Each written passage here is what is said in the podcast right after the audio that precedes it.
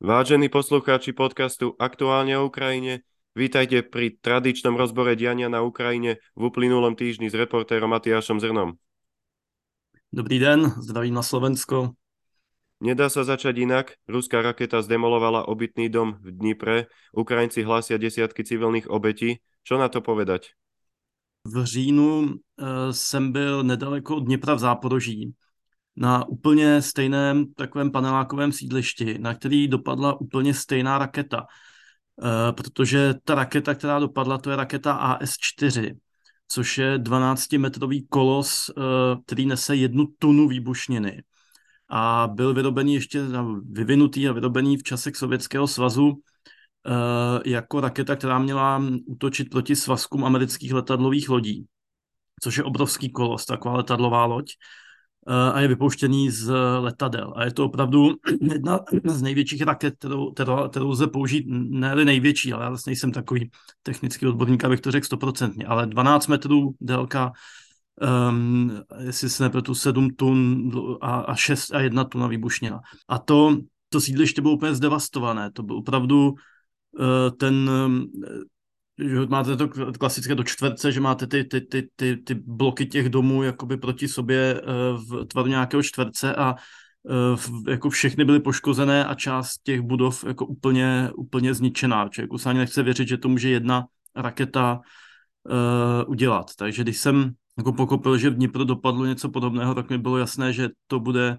sebou nést opravdu těžké ztráty zatím je tam 21 mrtvých, jestli se nepletu, to číslo bude velice pravděpodobně narůstat, jak eh, při postupu záchranných prací budou objevovat nové mrtvé a, a samozřejmě raněné. Je to skutečně jako devastující útok, poslat něco podobného do uh, jako civilní oblasti je opravdu jako zločin. My nevíme, jestli to tam poslali na schvál. V případě záporoží třeba to pravděpodobně mířilo na průmyslové závody zatím, ale prostě um, není to moderní raketa, jo, je to vyvinuto v 80. letech, takže um, bych řekl pár set metrů nebo kilometr sem nebo tam um, se u tady tohohle z toho stává, ale to znamená, že to taky Rusové museli vědět, museli s tím počítat a zjevně jim to příliš nevadilo. Ty, řekněme, oslavné, uh, ten oslavný tón, kterým o tom mluvili v ruských médiích, ukazuje, že to, tohle je něco, čím co jim vlastně nějak jako nevadí, čím se naopak ještě pochlubí, jak to jako těm Ukrajincům uh, nandali. V úplně zničenom Soledare pokračovali ťažké boje. Čo bude nasledovat, ak ho Rusi za cenu velkých ztrát obsadia? No tady to vypadá, že jsou na dobré cestě, bohužel, že Soledar je už je buď úplně jejich, nebo velmi pravděpodobně obsadí. Teď jde ještě o to, zda se jim podaří e, i fyzicky přetnout tu silnici, která je asi kilometr eh, západně od Soledaru a která je jednou z důležitých zásobovacích tras pro Bachmut, silnice ze Slaviansku do Soledaru. Oni samozřejmě už nyní jsou dostatečně blízko na to, aby ji eh, postřelovali, ale teprve poté, kdy úplně přetnou, tak, ehm, tak ehm, tím eh, neúplně znemožní, ale zkomplikují zásobování, zásobování Bachmutu.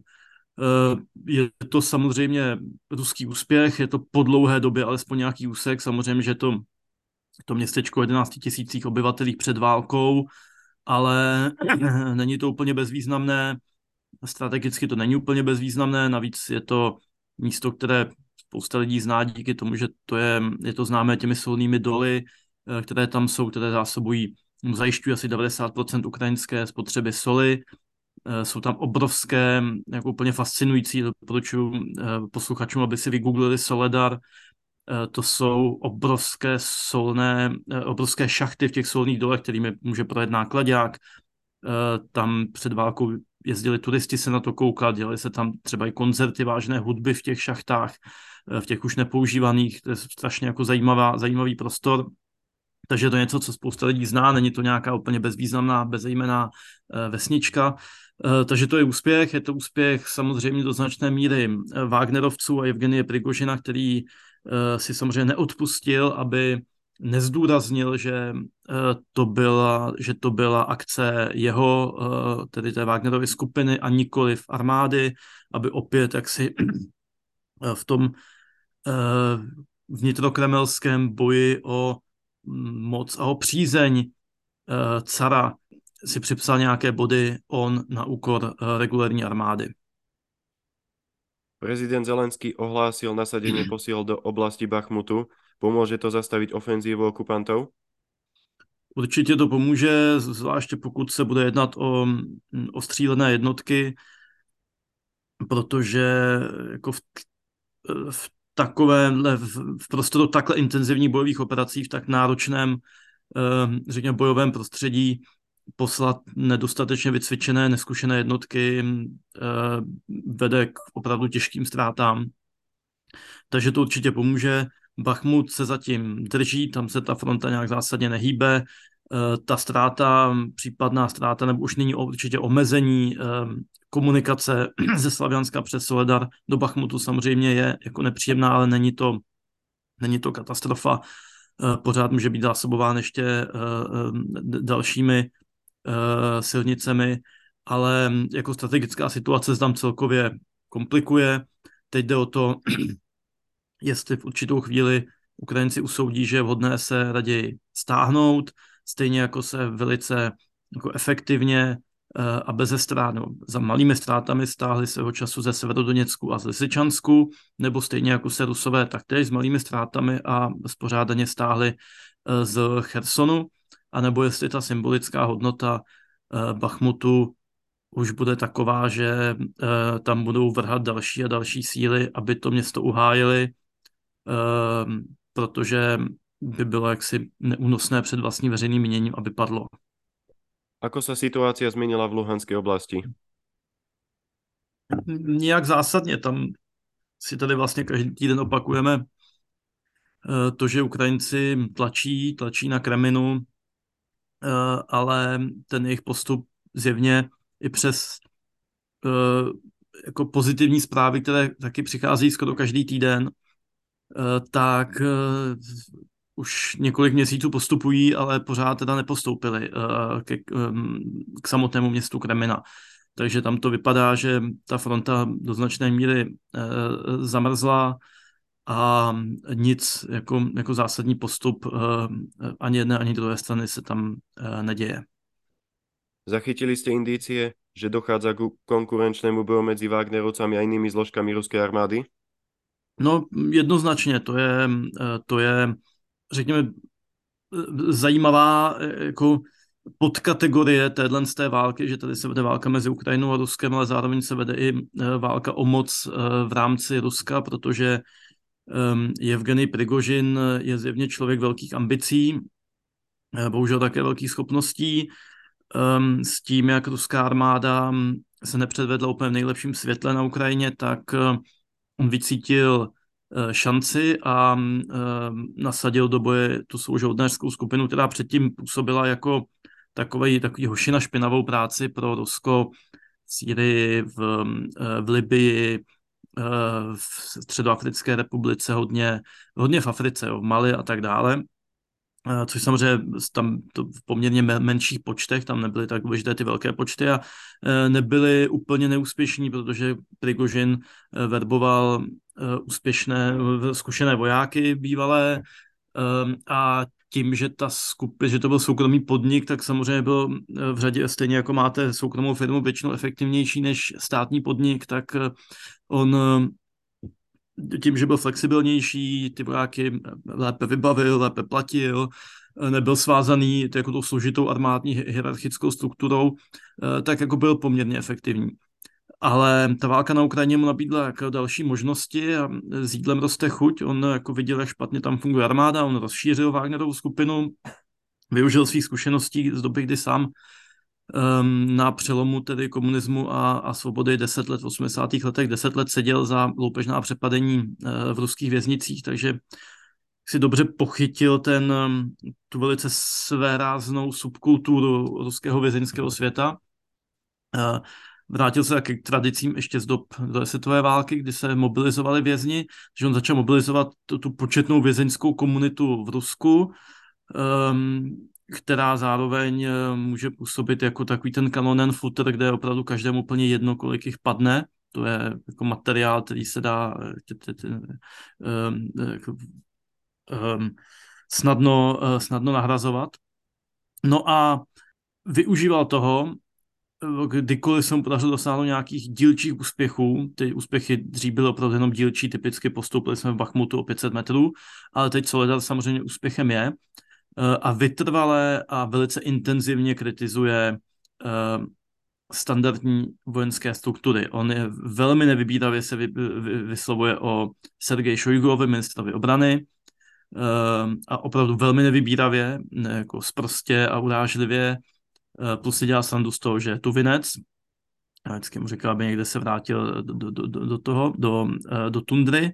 Eh, I, ministr, i náčelník generálního štábu Grasimova a celkově armádu. V tom mají podporu takové mm, té skupiny těch vojenských blogerů ruských, kteří podporují válku, jsou to ruští nacionalisté, chtějí porazit Ukrajinu, ale přece jenom Eh, tu situaci popisují objektivně z hlediska chyb ruské armády, protože jsou nešťastní z toho, jak ta situace vypadá špatně.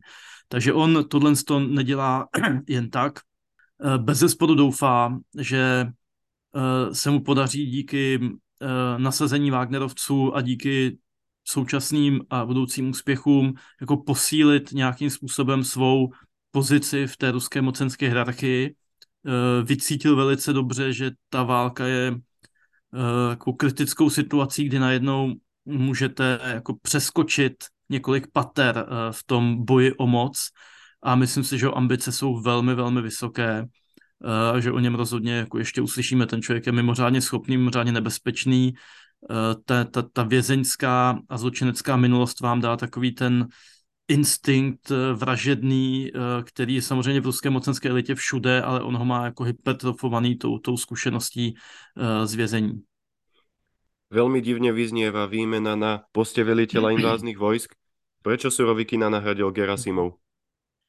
Ano, vypadá, eh, jednak je nutno říct, že časté výměny eh, na nejvyšších postech eh, jsou jasným indikátorem toho, jako přiznání, že situace nejde podle plánu, že to nejde dobře. Pokud vaše armáda vyhrává, neměníte velitele. Spojenci také neměnili Eisenhowera každou chvíli, prostě udělali jednoho vrchního velitele v Evropě, v roce 1943 eh, a s tím a, a ten tu válku dovedl do vítězného konce. Eh, pokud to měníte, je to jasné přiznání eh, nedostatků. Rusové vyměnili už několik, jednak z začátku ani neměli jednoho vrchního velitele, tam byly jako čtyři separátní fronty, abych tak použil tu ruskou vojenskou terminologii, každý měl svého velitele, Eh, a ty si bojovali jakoby po svém, bez nějaké koordinace, což je, nad tím zůstává rozum stát.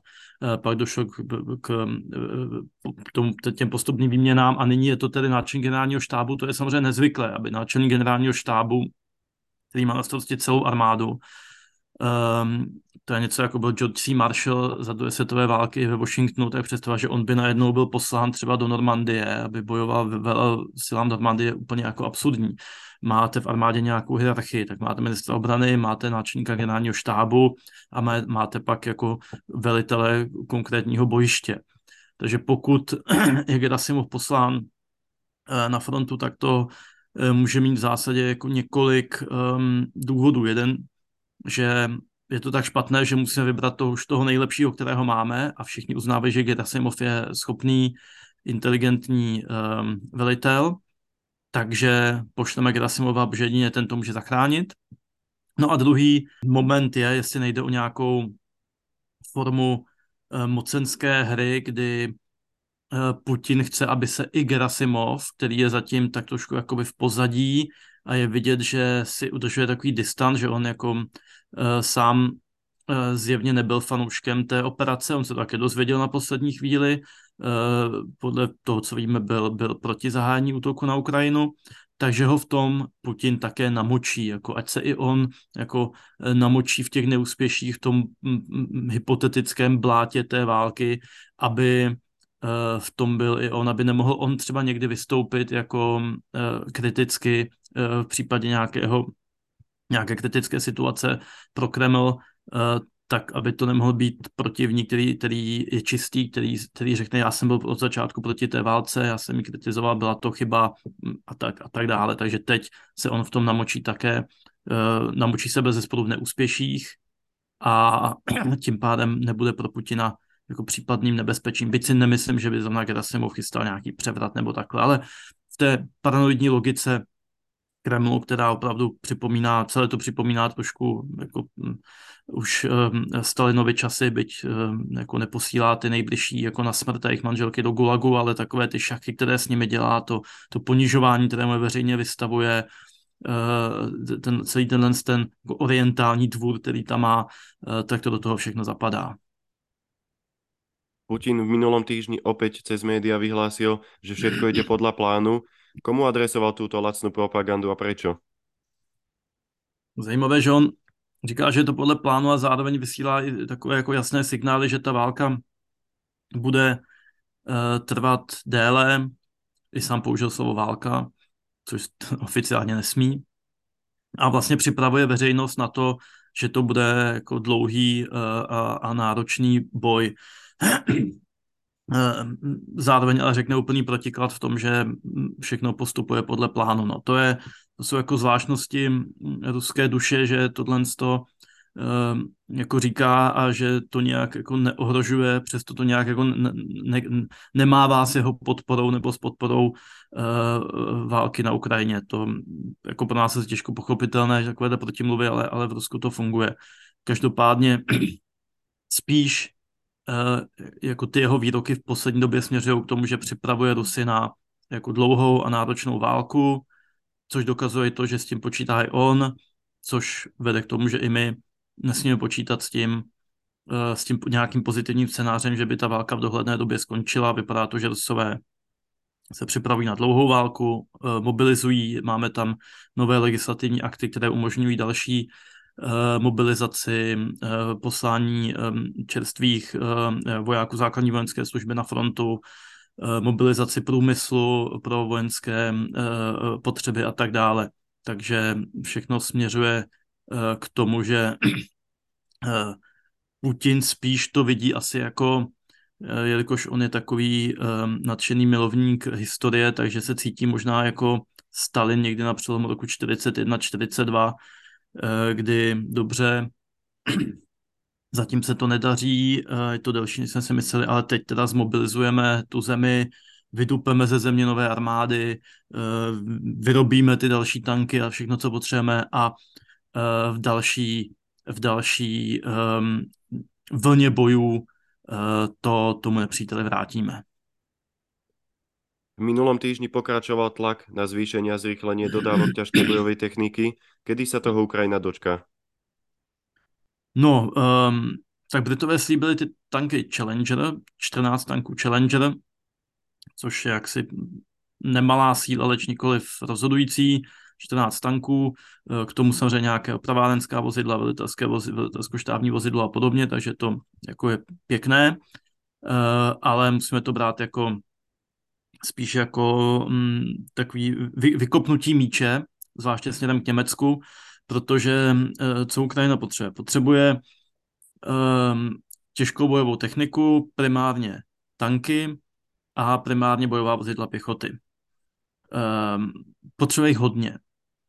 Ta válka, jak jsme si řekli, neskončí jen tak, Rusové mají pořád hodně techniky a Ukrajinci také hodně techniky ztrácí, nemějme iluze uh, v tomto ohledu.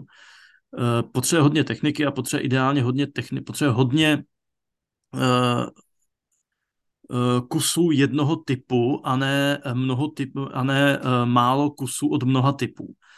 Protože logistika je jako důležitá věc a udržet tyhle ty velice složité stroje v chodu není tak úplně jednoduché. Nejpočetnějším tankem ve výzbroji západních armád je jednak americký Abrams a jednak německý Leopard. Ten Leopard se v podstatě dá označit jako evropský tank, protože většina evropských zemí, která má tanky, tak má uh, Leopard. Je to kvalitní, um, bez z nejlepších tanků současnosti uh, vůz. Ty Abramsy jsou nejsložitější, to opravdu vyžaduje jako mimořádno, mimořádné úsilí, eh, zároveň jich američané mají nejvíc, protože třeba ty starší typy, které by pořád ještě udělali velmi dobrou práci, tak mají vyskládané někde v Nevadě v poušti, kde jsou zakonzervované v tom suchém vzduchu, ale eh, ty leopardy jsou o něco jednodušší eh, a to, že jsou ochotní je poslat na Ukrajinu, řekli jasně Poláci, kteří jsou jako vždy v čele podpory Ukrajině a sami mají něco přes 200 kusů leopardů ve své výzbroji. Uh, indikovali to, jestli se nepletu, i uh, a teď nevím, které z těch skandinávských států, uh, ty Finové, Dánové a tak dále. Uh, Němci ale musí dát poslední slovo. Oni musí souhlasit jakoby reexportem uh, své vlastní techniky. Mimochodem ukazuje, jak důležité je někdy mít jako vlastní výzbroj, a, a nebo to ošetřené už předem, takže s tím můžete hýbat, protože to jsou opakované problémy jak s německou technikou, eh, tak třeba s jakýmikoliv zbraněmi a municí, které mají švýcarské komponenty. No, eh, aby pokud by se udělala nějaká koalice ochotných států, které by aspoň část ze svých leopardů poslali na Ukrajinu, tak tam se můžeme bavit o celá stovkách kusů, protože, jak říkám, ty, ty, ty leopardy mají ve výzbroji v celé řadě evropských zemí. Ale musí Němci souhlasit. Němci prostě jako vždy to, to brzdí. Na Spiegel, týden Spiegel přišel s tím, jak o tom mluvil kancléř Scholz na uzavřeném zasedání vedení sociální demokracie, německé vládní strany, kdy znova mluvil, že je to eskalační, že ti Poláci do toho tlačí, ale pak dodal ještě bizarní historku, že když šel večer běhat, tak se k němu přidal nějaký, um, nějaký Polák, který žije v Německu a děkoval mu, že eh, neustupuje tlaku polské vlády. Jo. Tak úplný bizár. No a teď uvidíme. Němci často nakonec povolí, eh, teď co souhlasili s těmi 50 dodávkami, eh, eh, jestli se nepletu 50 kusů bojových vozidel pěchoty Marder, tak s tím taky skoro celý rok zdržovali, nakonec s tím souhlasili, tak já si myslím, že oni nakonec budou souhlasit s těmi Leopardy, ale zatím pořád, um, pořád odmítají. Až s tím budou souhlasit, tak pak si myslím, že to je jako velká věc. Eh, samozřejmě by to byl velký logistický oříšek. Ukrajinští vojáci jsou zvyklí na tanky sovětské provenience, museli by se to naučit, museli by se naučit nejen obsluhovat, ale i opravovat. Počítám, že by asi v Polsku byla nějaká velká opravárenská střediska, kde by pracovali západní kontraktoři nebo polští kontraktoři, kteří by to opravovali, pomáhali, že by se to vozilo do Polska, ale byl by to jako bez velká, velká věc. Nicméně, i kdyby to rozhodnutí přišlo zítra, tak než se to všechno dá dohromady, než ty tanky na Ukrajinu, eh, než se ti Ukrajinci vycvičí, než tam budou, tak se bavíme eh, v řádu měsíců, eh, než by se objevili opravdu na frontě. Ale pak by to skutečně mohlo jako velké množství tanků a velké množství západních tanků, velké množství západních bojových vozidel pěchoty, to už by mohlo něco znamenat. Vy osobně rozumíte německému váhaniu? Já nevím, já z těch Němců to trošku nešťastný. Um, oni samozřejmě jako v řadě věcí Ukrajinu podporují, um, finančně jinak. Um, chlubí se různými tabulkami o tom, uh, že vlastně ta jejich pomoc je třeba třetí největší z hlediska, jako vojenská pomoc, z hlediska uh, jaksi celkové hodnoty té pomoci. No, pak když do toho trošku zabrousíte hloubš, tak zjistíte, že Eh, za oni tam dávají všechno, co dali, dávají ale i všechno, co slíbili, ale co bude Bůh ví kdy. A také jejich definice vojenské pomoci je velmi široká, takže oni úplně všechno, co pošlou uh, příslušníkům jaksi silových složek, tak da, tam započítají. Takže oni, když pošlou sanitku, um, ukrajinské policii, tak um, to označí, nebo armádě, tak to označí ta, takhle. Když to Poláci, ti tam dávají opravdu věci, které asi všichni instinktivně chápeme, že jsou, patří mezi zbraně a vojenskou výstroj, takže ta, uh, opravdu zbraně to, co střílí, nebo radary, nebo um, obrněná vozidla a tak dále, ale jaksi ne uh, třeba zdravotnický materiál a to všechno tam ti Němci uh, nebo, nebo ne třeba hasičský vůz. Jo. A to všechno Němci zapisují jako, jako, ty svoje, jako tu svoji pomoc. No. Nesmíme zapomenout, že kancléř Scholz ze sociální demokracie, býval to blízký spolupracovník Gerharda Schrödera, který, bývalého německého kancléře, který se potom stal šéfem konzorcia, které staví, stavilo Nord Stream. Ehm, dlouho, dlouho let, jak si, dlouhá léta němečtí sociální demokraté byli střícnější ještě k Sovětskému svazu a poté k Rusku.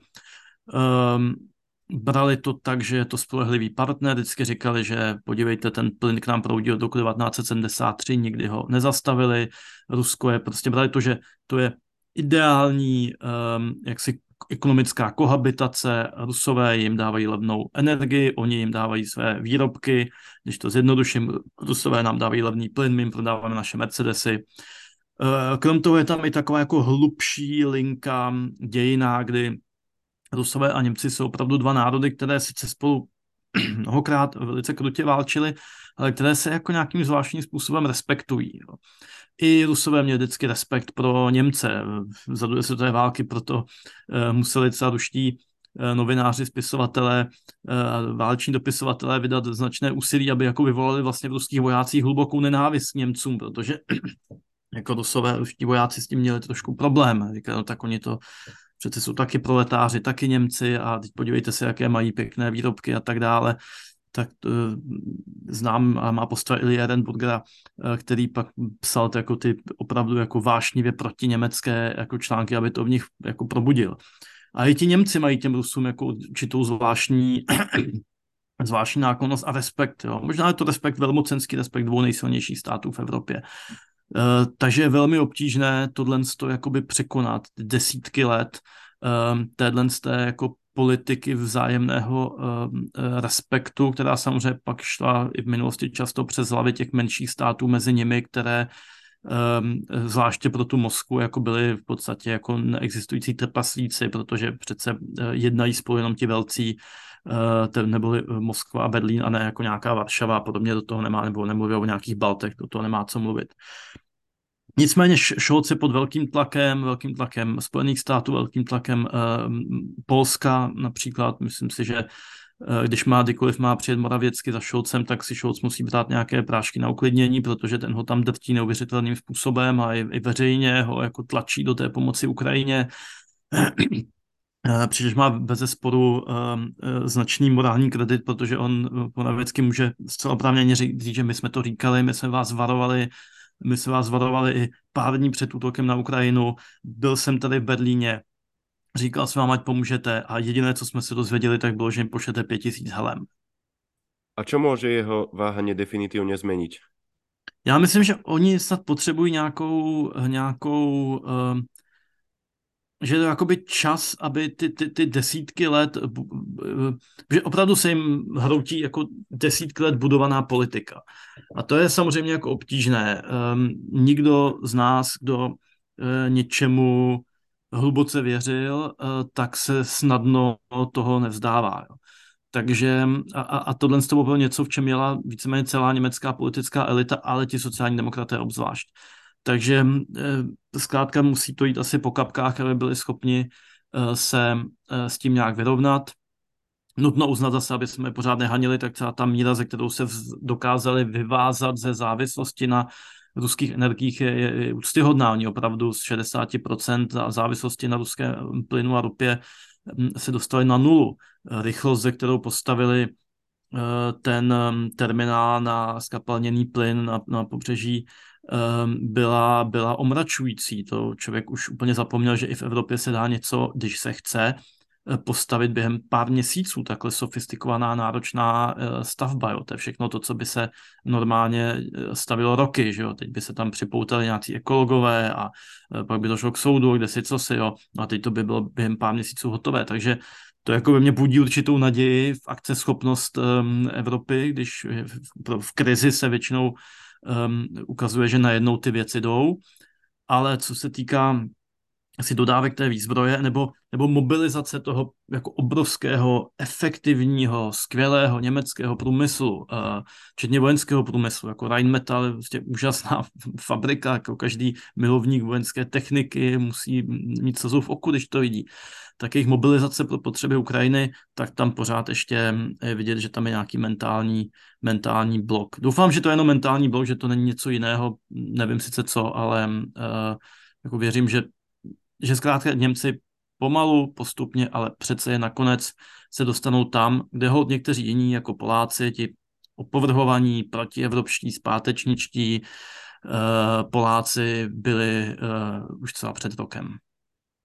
Ďakujeme za vaše postrehy a veríme, že o týždeň budeme komentovať len dobré správy pre Ukrajinu. Pevně doufám.